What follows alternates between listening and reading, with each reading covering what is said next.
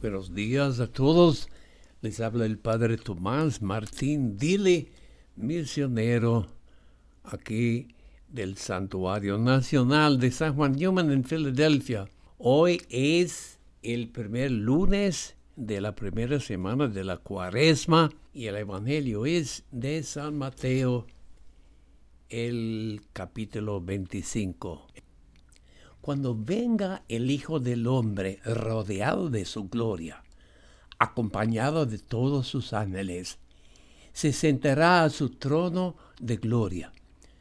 Entonces serán congregadas ante él todas las naciones, y él apartará a los unos de los otros, como aparte el pastor a las ovejas de los cabritos y pondrá a las ovejas a su derecha y a los cabritos a la izquierda. Entonces dirá el rey a los de su derecha, vengan benditos de mi Padre, tomen posesión del reino preparado para ustedes desde la creación del mundo, porque estuve hambriento y me dieron de comer sediento y me dieron de beber. Era forastero y me hospedaron. Estuve desnudo y me vistieron. Enfermo y me visitaron. Encarcelado y fueron a verme. Los justos le contestarán entonces, Señor, ¿cuándo te vimos hambriento y te dimos de comer, sediento y te dimos de beber, cuando te vimos de forastero y te hospedamos o desnudo y te vestimos, cuando te vimos enfermo o encarcelado y te fuimos a ver. Y el rey les dirá, yo les aseguro que cuando lo cuando lo hicieron con el más insignificante de mis hermanos, conmigo lo hicieron. Entonces dirá también a los de su izquierda, apártense de mí, malditos, vayan al fuego eterno, preparado para el diablo y sus ángeles, porque estuve hambriento y no me dieron de comer, sediento y no me dieron de beber. Era forastero y no me hospedaron. Estuve desnudo y no me vistieron, enfermo y encarcelado y no me visitaron.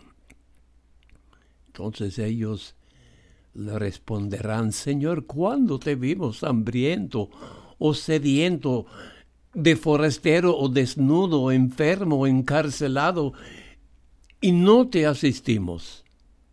Y él les replicará, yo les aseguro que cuando no lo hicieron con uno de aquellos más insignificantes, tampoco lo hicieron conmigo. Entonces irán estos al castigo eterno y los justos a la vida eterna. Palabra de Dios. Hoy Jesús mejora el Shema Israel. Me explico.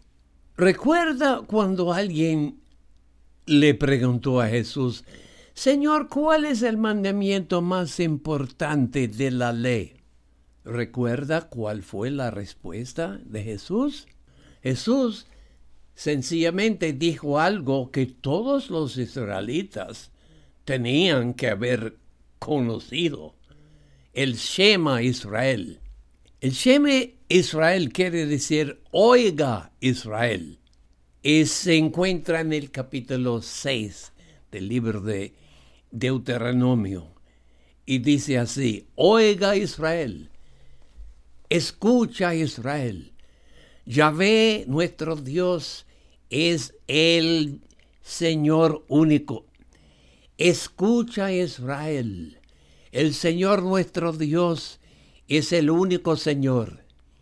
y tú amarás al Señor tu Dios con todo tu corazón, con toda tu alma y con todas tus fuerzas.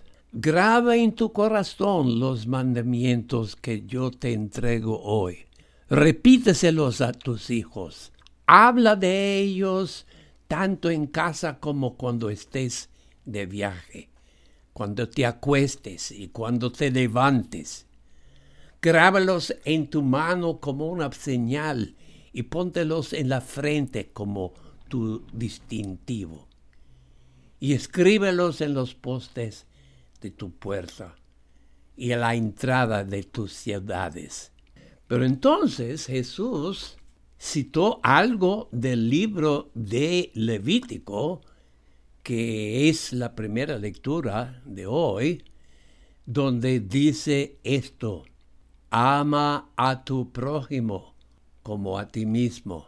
Yo soy el Señor. En aquel momento Jesús hizo muy claro que el mandamiento más importante son actualmente dos mandamientos.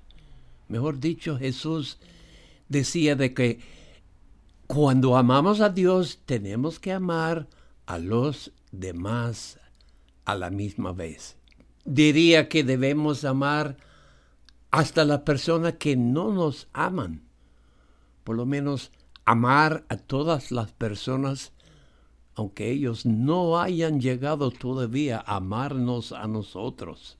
El Evangelio de hoy sobre el juicio final hace muy claro que si no hemos llegado a amar y atender a la gente con hambre y sed, a la gente que no tiene donde vivir y descansar, a la gente a quienes les falte ropa, amar a la gente que sufre enfermedad sin que nadie les visite y amar a la gente que son presos o en una cárcel actual o a través de la droga o la tristeza o enfermedad mental, pues no hemos llegado todavía a amar a Dios plenamente y verdaderamente.